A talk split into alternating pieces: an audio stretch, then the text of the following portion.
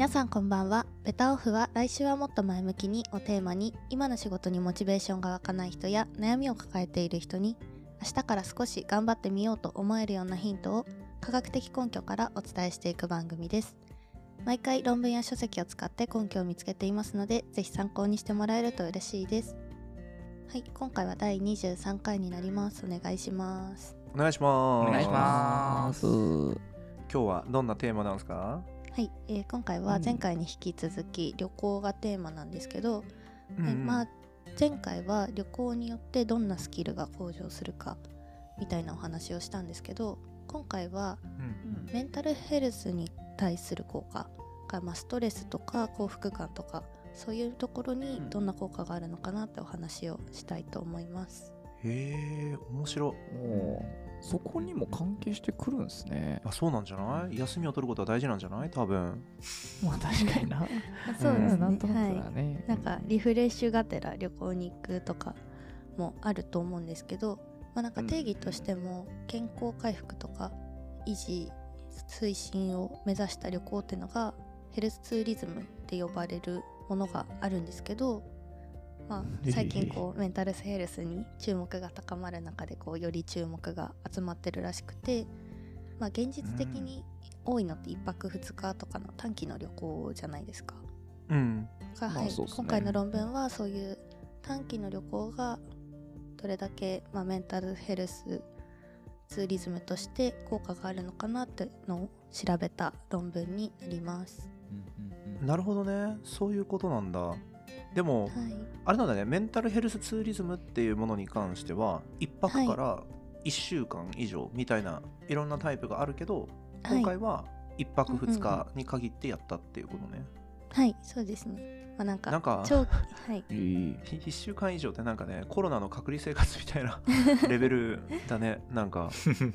懐かしいですね。ね。確かに。な。まあこうなかなか休暇が取れないみたいな日本の現状も踏まえて、まあ、1泊2日が現実的だよねみたいなところで1泊2日にしたらしいです。なるほど、はいはいはい。かなり現実的だ、はい、ですね。う。ん。でまあその効果を調べたんですけど、まあ、方法としては50人の参加者を3つのグループに分けていて、まあ、1つがその旅行に行く人たち。1泊2日の旅行に行ってリラクゼーションプログラムというものに参加してもらう人たちで、まあ、ツーリズム軍っ。て呼ばれてたんですけどそれが1つ。で2つ目が研修軍っていう、まあ、旅行には行かずにストレス対処法の研修を受ける人たちで3つ目がまあ対象軍ってところで、まあ、ただただ比較対象として調査の趣旨だけ説明して特に何もしませんっていう3つのグループに分けて辛はい。い。これ一番あれじゃない？辛いな。一番美味しくないパターンじゃない？こいつそうですね、なんかはい、ねうん。なんかやらしてほしいたですね。だデータだけ、はい、取らせてもらった人たちもいるんですけど、まあ、その人たちに対して、まあ、旅行とか研修前後で感情とか気分に関する尺度みたいなところとか、うん。これまでにも出てきたうん主観的幸福感尺度、うん SHS ですね。って呼ばれるものとか、あとまあストレスとかそういったものを調べました。で、うんうん結果から言うと。まあその基本的には旅行に行った人たちには効果があってポジティブ度みたいなところに関しても主観的幸福度に関しても、えー、と旅行直後は向上したなんで、まあ、ポジティブになったし幸福感が上がったっていう結果が得られました。おーまあまあ、はい。はいはいはい。妥当だね、まあそれはねそうです確かに。はい。うん。でまあストレスに関しても、まあ、ストレスは減った方がいいんで旅行に行った人たちは旅行直後ストレス得点が減りましたっていう結果が出てたんですけど今回その直後と1週間後でデータを取ってるんですけどうん。その直後、うんうんいい結果がいろいろ出ていったのに対して1週間後はうん。元に戻ってしまっていた、そこは非常に興味深いポイントだね、ほとんどなくなってしまっていたってところが結果として出ていました。やっぱ人間ってさやっぱ楽しいこと繰り返しやらないとダメな人間、ダメなんだね多分。うん。まあなんとなくわかりますよねそれは。いやうんうんわかるよこれは非常に。なんかうん。例えばだけどさ、まあ、ちょっと旅行とはちょっとかんちょっと違う観点だけど、うんうん。例えばすごい、うんうん。なんだろうな情熱的な人からの講話を聞いたとするじゃない、うんですごいモチベーションうんがうん湧いたぞ俺。はい。ってなるとするじゃない、あります。その日帰ってめっちゃ勉強するじゃない、うん。次の日寝て起きたら、ちょっとやる気はそがれてるけどちょっと思い出せるじゃない？あのその情熱は,、はいだいたい。23日寝るとなんか元に戻ってるみたいなうん。ことないですか、そうですね。えわかるなめっちゃありますよ。うん、だ多分なんか旅行も同じかなと思ってて。なんか昨日まで楽しかったから、今日頑張ろう日一昨日多分楽しかったと思うな頑張ろう。あれ3日前楽しかったんだっけ？頑張りたくないなみたいな感じに変わっていくっていうことなんじゃないのかなと。そうなんですよね。だからまあ あーすごいわかりますね、うん。旅行にこういろんな効果を求めていったとしても結局それってどれぐらい効果続くんだっけみたいなところはちょっと怪しいよねみたいなのが今回の論文の結論でしたね。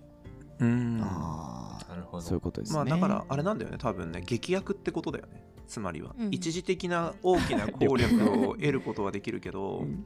うんそう長持ちさせるっていうのは非常に難しいっていうことなのかもしれないし、うんだから毎週必ず余暇を入れないとダメっていう感じにもなるかなこの場合だと。だからなんていうの1週間っていう区切りがある理由もまああると思っていて。だから週末はい。どこかに行くぞって思ってれば多分木曜日ぐらいから少しポジティブな気持ちになれるかもしれないし。あ確かにわかるわかる。確かに。ーうん。そうそうそうそうそう。だからその5日間働くっていうサイクルをうまくその休日でコントロールすることによって、まあ、ポジティブさはなんとなく保てそうだなっていうのは今回の研究から、まあ、見ることができたかなっていうのは、うん。思います。だって今回の研究から学んだことって2つでしょ？はい。旅行に行くことによって、まあ、ポジティブさをあ一時的にでもいいから上げることができるけどその後単調減少するっていうことじゃないですか。そうですね。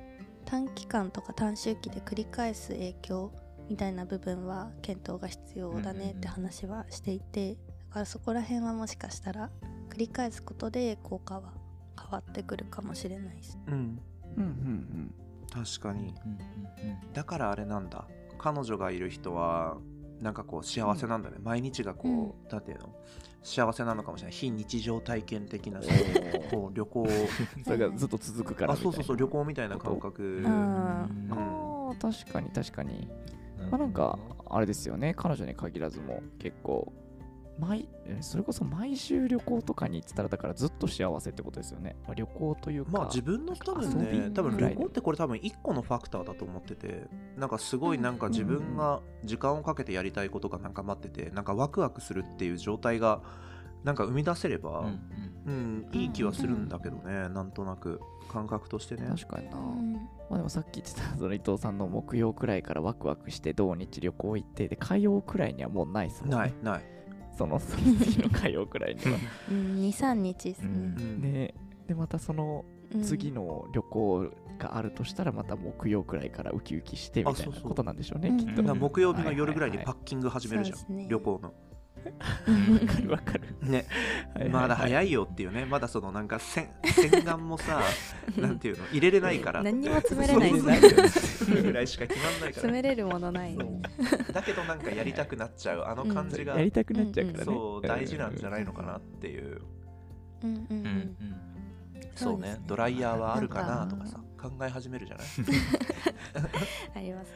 うん準備してる間も楽しいから、そうですね。そこら辺は確かにうんうん今回、旅行前とかはあんまり調べてないんで、うん。それはそれで効果あるかもしれないですね。いや絶対ありそう。うん。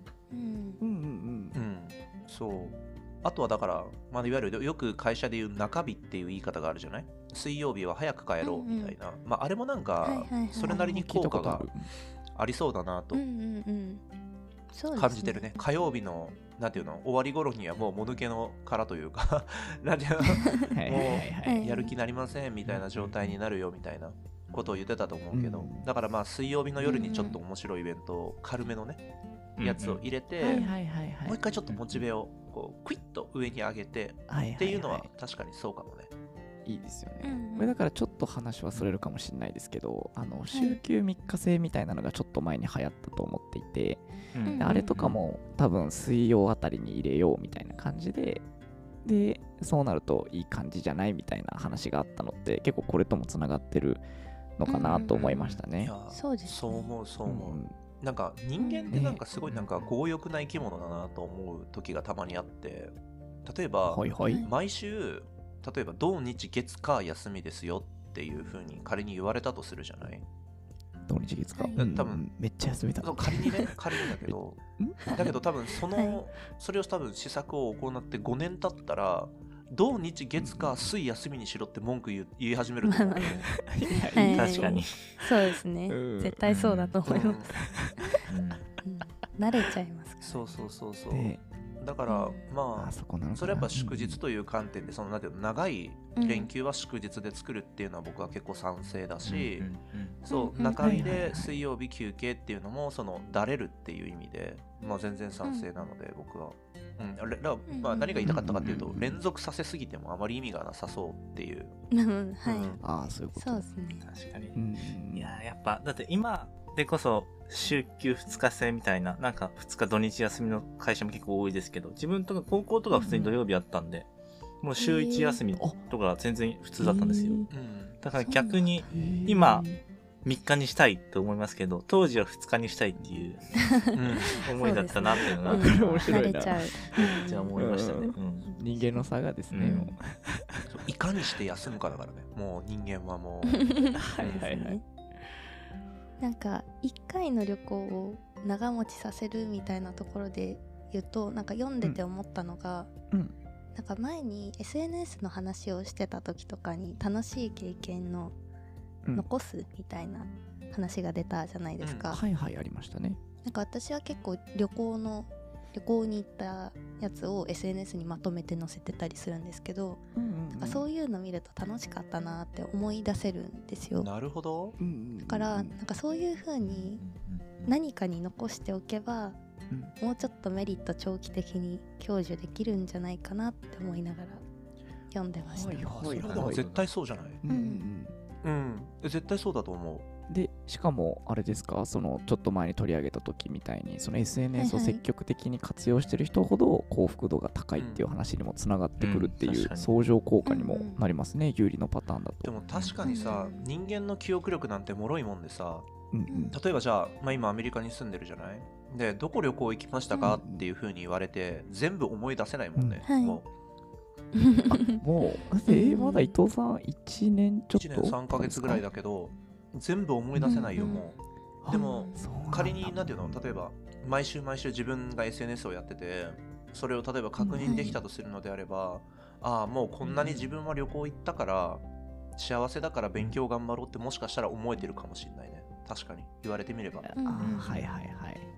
なんか昔の人がアルバムとか作ってた理由がなんとなくわかりますね。わかるね。うんうんうんでそうやってこうああ昔こういうことあったんだなって思い出しながらこう記憶結びつけて幸福感じてたのかもしれないですうね。ん。やっぱ幸せの蓄積は見える形でやった方がいいのかもしれない、うん。うん。うん、そりゃそうですね。そうですね。確かに。わあ SNS か。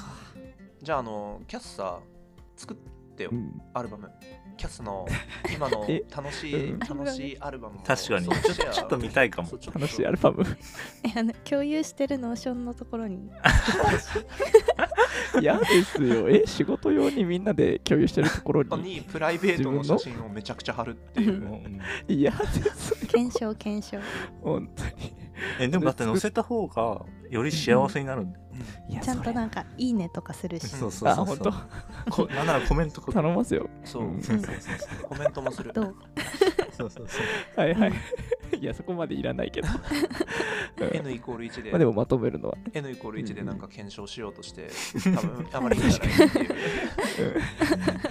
あんま意味ない。まあでもね、でもな確かにでもこのデータは有益だったなってうん個人的にはすごい思うね。うんううんん。はいそうですねまあなんかこれを参考になんか自分に合ったやり方とかを見つけてもらえればいいのかなと思います。はいはい、はいで今回こんなところで終わろうと思います。えーこの番組は Spotify、Apple Podcast、Google Podcast、Amazon Music で配信しています。毎週水曜日と日曜日の夜に配信しておりますので皆様お聞きください。